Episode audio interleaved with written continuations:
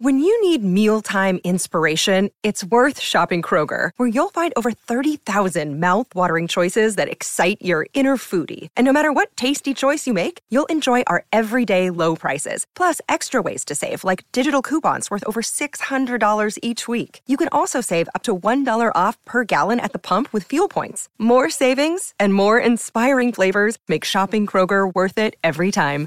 Kroger, fresh for everyone. Fuel restrictions apply. You're listening to the DCAU Review, hosted by Cal and Liam, streaming on iTunes, Google Podcasts, and at DCAUReview.com. Now, here's today's episode. Welcome to episode 54 of the DCAU Review. I am your host, Cal. With me, as he is every episode, my good brother, the DCAU Review Twitter guru, Liam. Welcome to this week's episode of the DCAU Review. We have a uh, bizarre episode to talk about this week, and I guess it's fitting because it features the Batman Animated Series debut of one of the more bizarre uh, Rogues Gallery members in the Mad Hatter, as we are reviewing the episode Mad as a Hatter today. Yeah, this, uh, and we'll get into this as we discuss our episode, but I, as as a sneak peek, I had a real hard time grading this episode because I kept coming up with my total at the end, and I was like, "This is far too high for for this episode." Uh, why don't you uh, you have the official synopsis of this episode, Liam? When a jealous scientist with a passion for Alice in Wonderland uses his mind control devices to have his dream girl for his own, Batman must intervene. I see. And that is what happens, to be fair. It, it is, and the, these synopses will pretty much encompass all of that. uh, rather than boring you to death with our version of it, we figured we'll we'll start reading the official synopsis for these episodes. Uh, Liam, we'll jump into plot. Um, I uh, as overall, this story is creepy from the start. Agreed. You have a guy who's obsessed with someone who clearly doesn't give him the time of day. It's his secretary too, which is not something we even talked about before we started. But there's also like a weird, like boss employee dynamic to this that I didn't think about until just now. and just in our culture with everything that has happened in the last year and a half Yes. and the recognition of you know sexual harassment in the workplace and power dynamics and all of that it, it's it's it's uncomfortable. It's an uncomfortable episode for many reasons. Mostly, and I think you did a good job of pointing this out as we were talking beforehand, in that it's not really portrayed as a creepy type of obsession at the start. It sort of morphs into that at the very end, but and I think we will give it some, you know, give give it some leeway because it is a children's cartoon Sure. but at the same time, we've seen things like last week's episode of gentrification and drug bosses, Right. mob bosses warring over drug territory, where they've covered things that are creepy and done it in a way that doesn't insult the adult viewers. Yeah, and this is this is sort of that line between that type of episode, like we talked about last week, where you're dealing with you know political, socio-political, you know, corporate America's overreach, that kind of stuff, and you do it in a very like uh, nuanced and respectful way that tries to actually look at the problem. And then there's episodes like this, or The Underdwellers, or maybe Brave New Metropolis, where you throw some of this stuff out there, but you either don't portray it well or you don't delve into it deep enough to really like explain not just oh this is weird or this is bad, but like why it's bad. And I think that's a, an issue that we run into with with the plot here. I would I would agree. I think that the character of the Mad Hatter is fascinating and it's a quirky, goofy leftover villain from the 1950s and 60s that is carried over. One of those guys similar to even though he's made a resurgence in the last several years, Kite Man Oh, yeah. or those characters that were added during that 50s era of goofiness 50s 60s era of goofiness of Batman villains that have carried over and he has a mainstay and he's based on a storybook character. Right. So it's goofy as it is. It's one of those things where it feels like they probably came up with the like, what if we had a guy called the Mad Hatter, and then all of his like henchmen can be characters from Alice in Wonderland, and then we work backwards to like his motivations and things like that. Right. And, And the mind control elements and stuff like that. and his portrayal in the 60s Batman, the Adam West TV series, Yeah. as a guy who just loved hats, Yes. if you recall, and he had some mind control uh, with that, but he was just a dude that collected hats, Yeah. and his goal was to get Batman's cowl. Like that was that was his portrayal in the 60s Batman. Yeah. So when you take that to an additional creepy level like this, where he's pursuing this girl who just happens to be named Alice. I mean, what a coincidence, am I right? Right. He's got an obsession for for Alice in Wonderland. He's he's interested in the secretary, he, or uh, interested. He's obsessed with his secretary, and he's going to try and do whatever he can to sabotage her relationship with her boyfriend slash fiance, and then do whatever it takes to make her his. But it's done in such a just bogus weird way and there's so many plot holes i feel as far as like the mind control thing is concerned because he has these cards that he develops and initially he uses them on rats and then within about 10 minutes he's developed the Yes. technology to now affect humans with them and they're these giant like four by five cards that he just sticks in everybody's hats and nobody alice doesn't have the wherewithal to notice that all of these people have the same card in there Yeah, he takes her like to a restaurant where he's like hypnotized everyone into giving them like you know the perfect nice night out, and it's like the waiter has it, the musicians have them at the at the restaurant, the chef has it. The chef, by the way, who's the same chef Correct. from Pretty Antoine. Poison, Antoine, making his uh, yes. his second day, his, His his, long-awaited return. his return to the yes, terrific. Uh, I I just think there are a lot of plot holes in that, and even at the very end where Batman is fighting like the Mad Hatter escapes. He leaves him to fight two of his henchmen, the Walrus and the Carpenter, and Batman defeats them in uh, a way, and then pulls their hats off. And then he pulls the card, and the card in the animation shows that it just has the 10-6 on one side, and on the other side it's just Some circuit, circuit- yeah, yes. circuitry. And then all of a sudden they flash to it Batman's hand, and it says "property of Gotham Storybook Land," which leads him to finding. So it, Right. it was weird. It was like they cut something out, or they figured that they had to rush to get to the end, or something. I, I don't know. Um, It felt very last minute, like you mentioned. It almost looks like they like superimposed that image over the card. Like I don't right whether there was something else scripted or or if they just forgot and they're like, oh my gosh, how does Batman get to storybook land at the end? Right. And they're like, well, we got to put something in that scene because that's the only place he could have figured it out. But it is very and yeah, so he finds this card that somehow and Alfred just happens to op- r- recognize the card and do the Right, he knows has a has a picture in a book that matches the poster yeah, that's in Alfred's doing Bruce's work for him again. Alfred hashtag my Alfred carrying the load. um, I, for that reason, I think the lack of of real like creepiness that is communicated in the character itself. Uh, I gave plot a four out of ten. Yeah, I gave it the exact same. Like it's Yeah. it's not good. And like we said, if you shift the tone a little bit, I think it could have been like really creepy and really interesting and almost play out like a horror movie or something. Sure.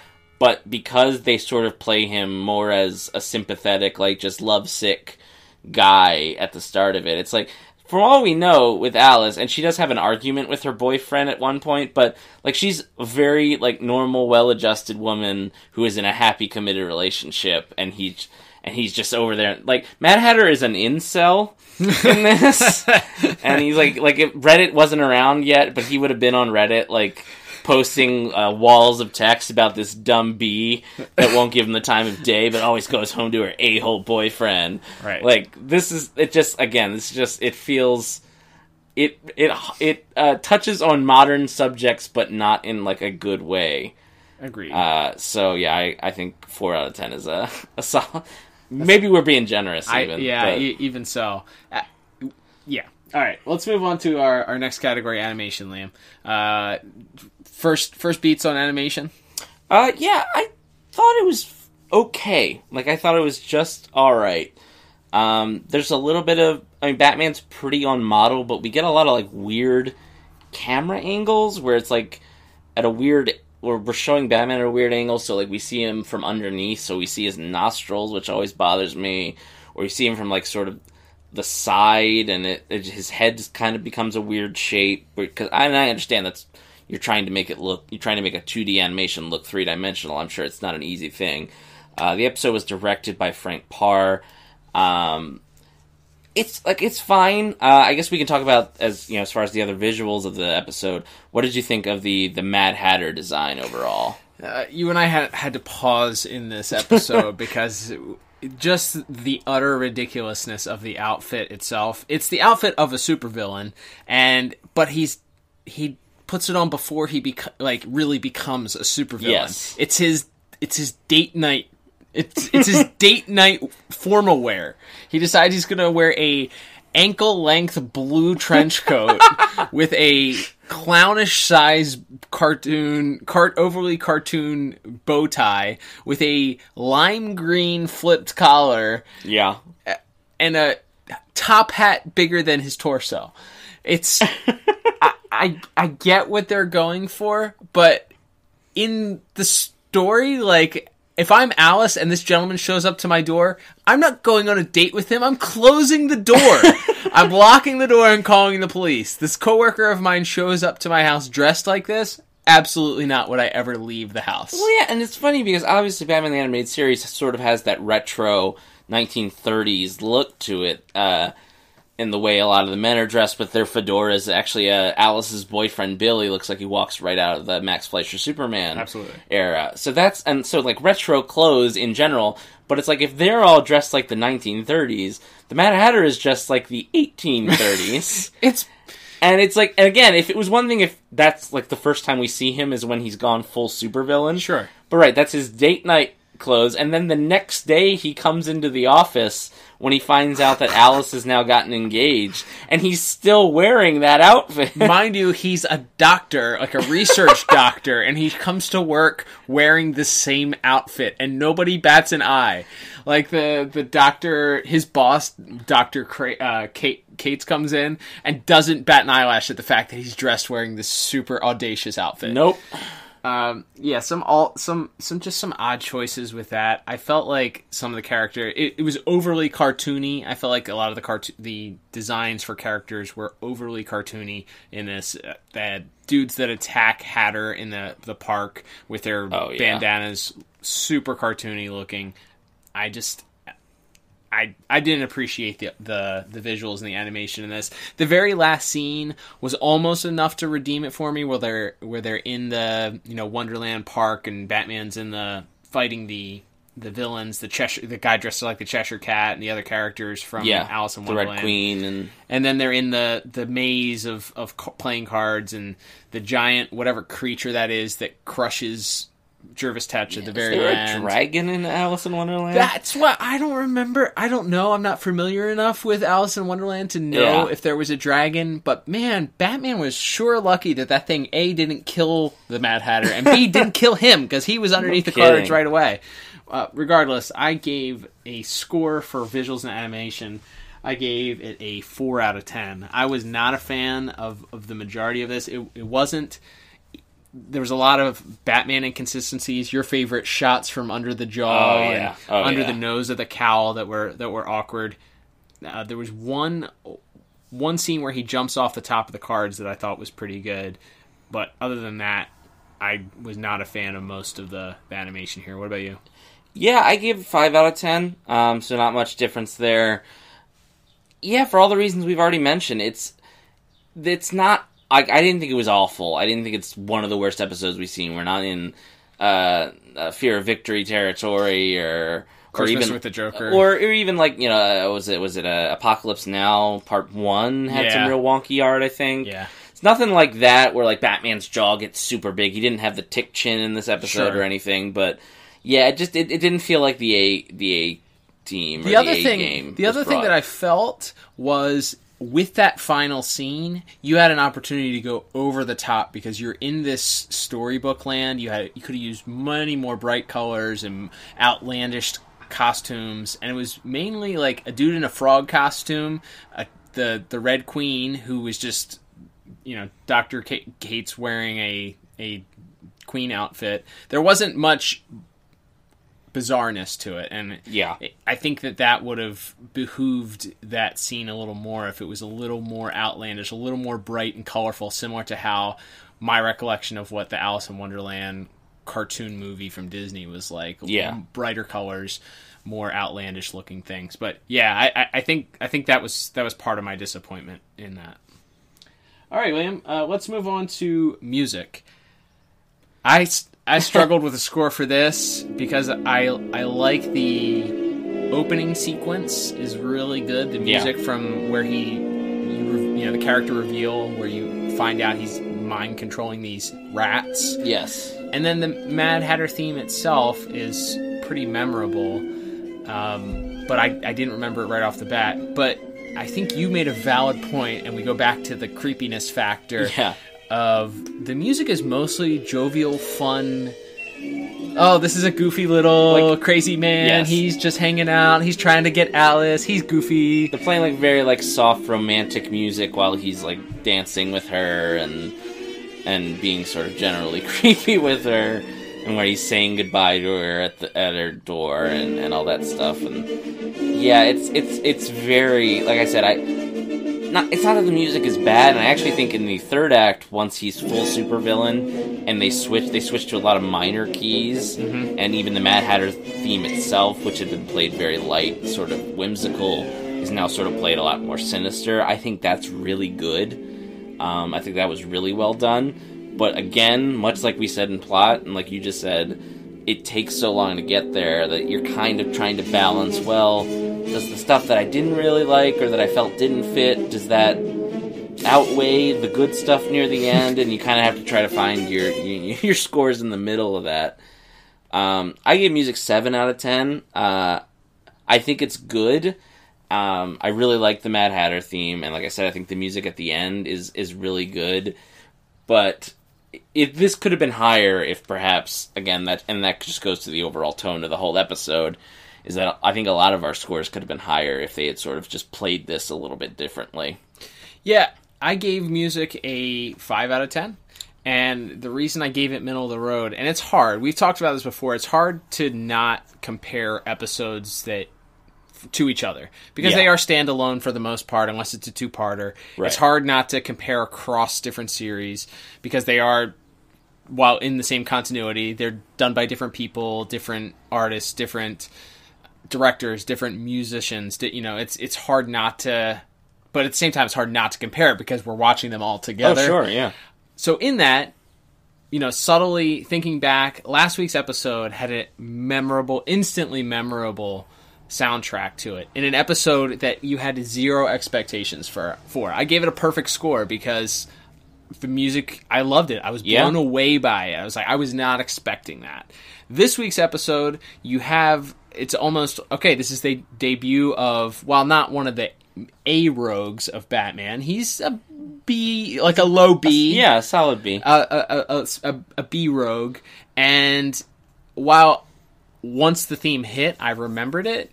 It is played like you said in a way that is not doesn't come off as creepy as I feel like it should, especially based on the subject matter. And I think that was a bit of a detriment to it.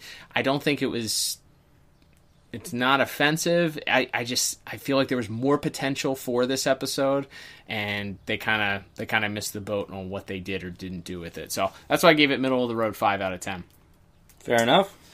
Let's move on to our last category, Liam. We have our voice actors today. Not a huge cast, No. uh, just uh, a couple of old standbys with Kevin Conroy, of course, and hashtag my Alfred Efrem Zimbalist Jr.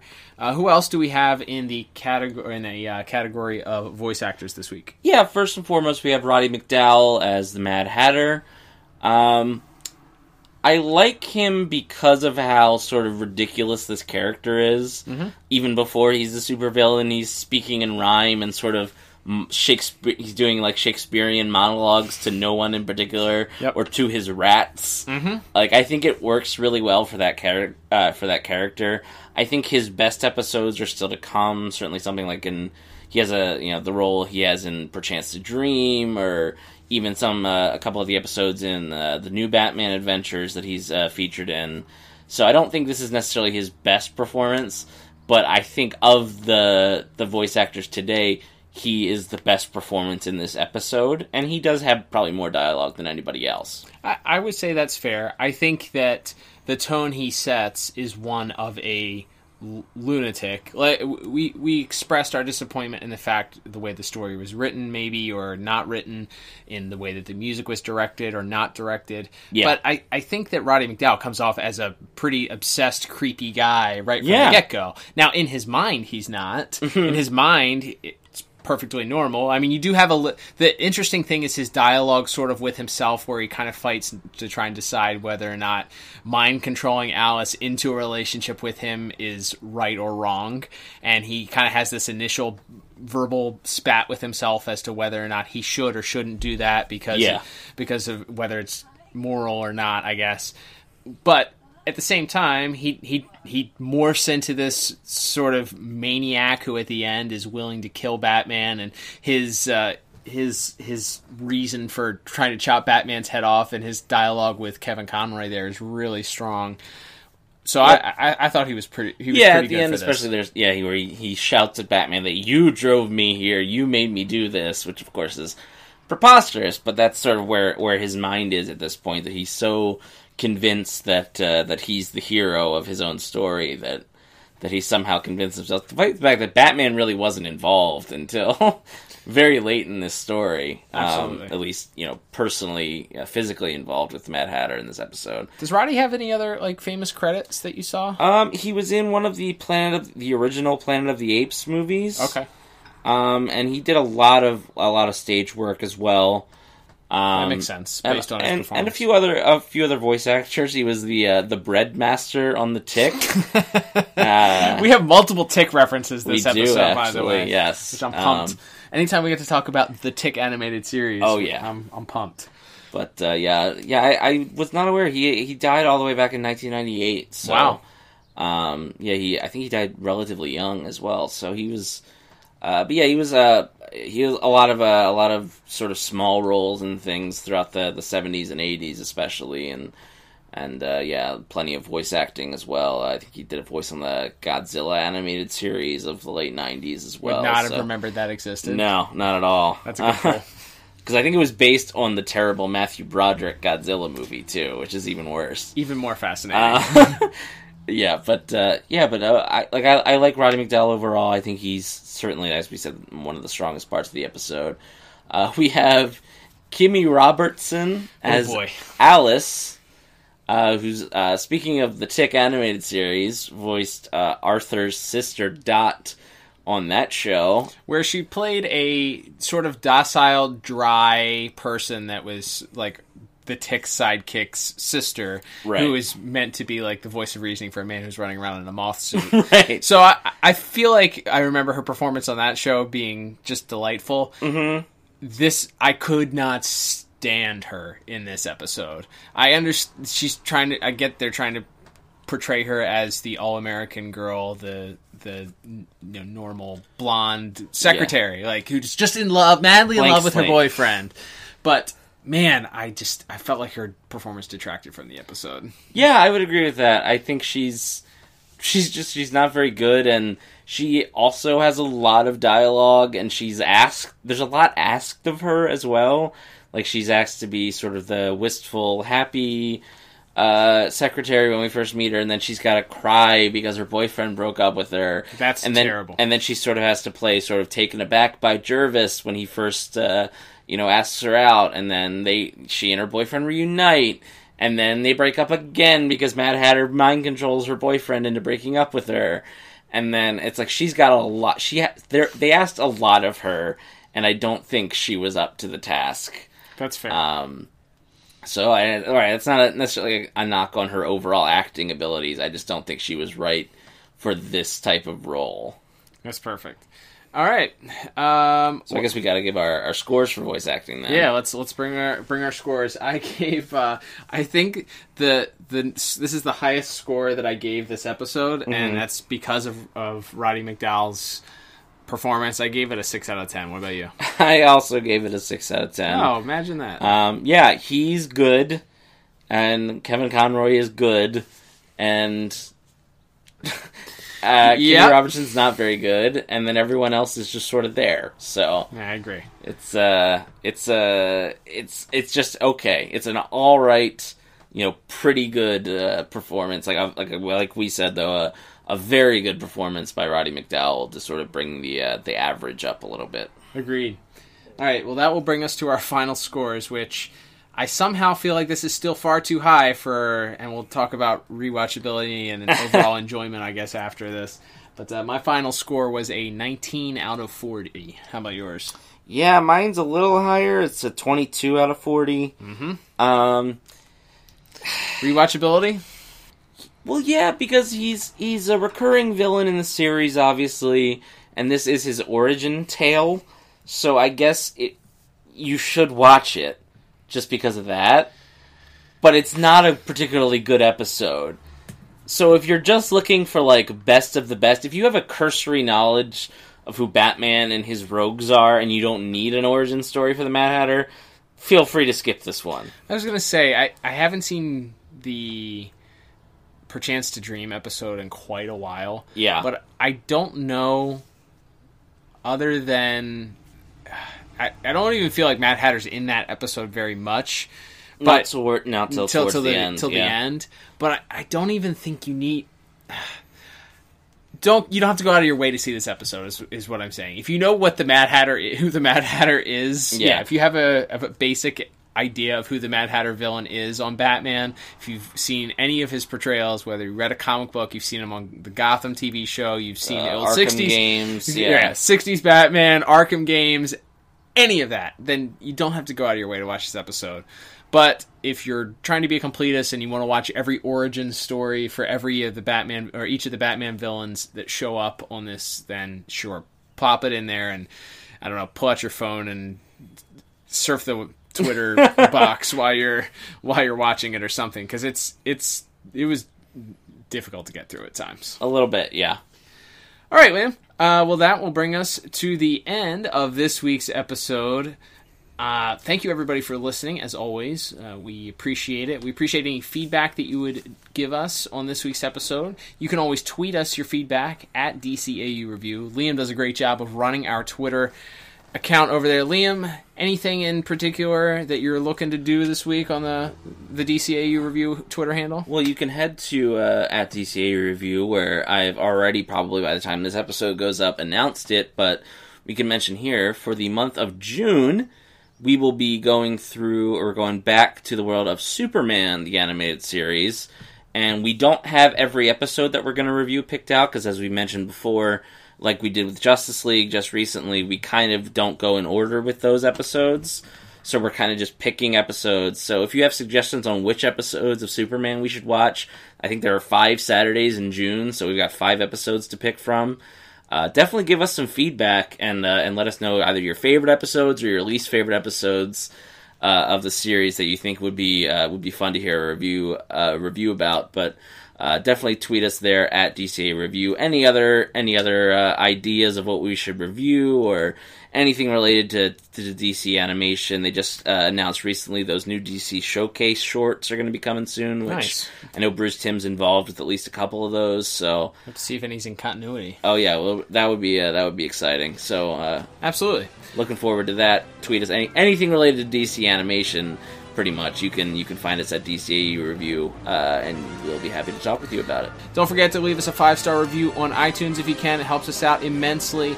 And uh, until next week, I'm Cal. And I'm Liam. And we'll talk to you on the next episode of the DCAU Review. Goodbye.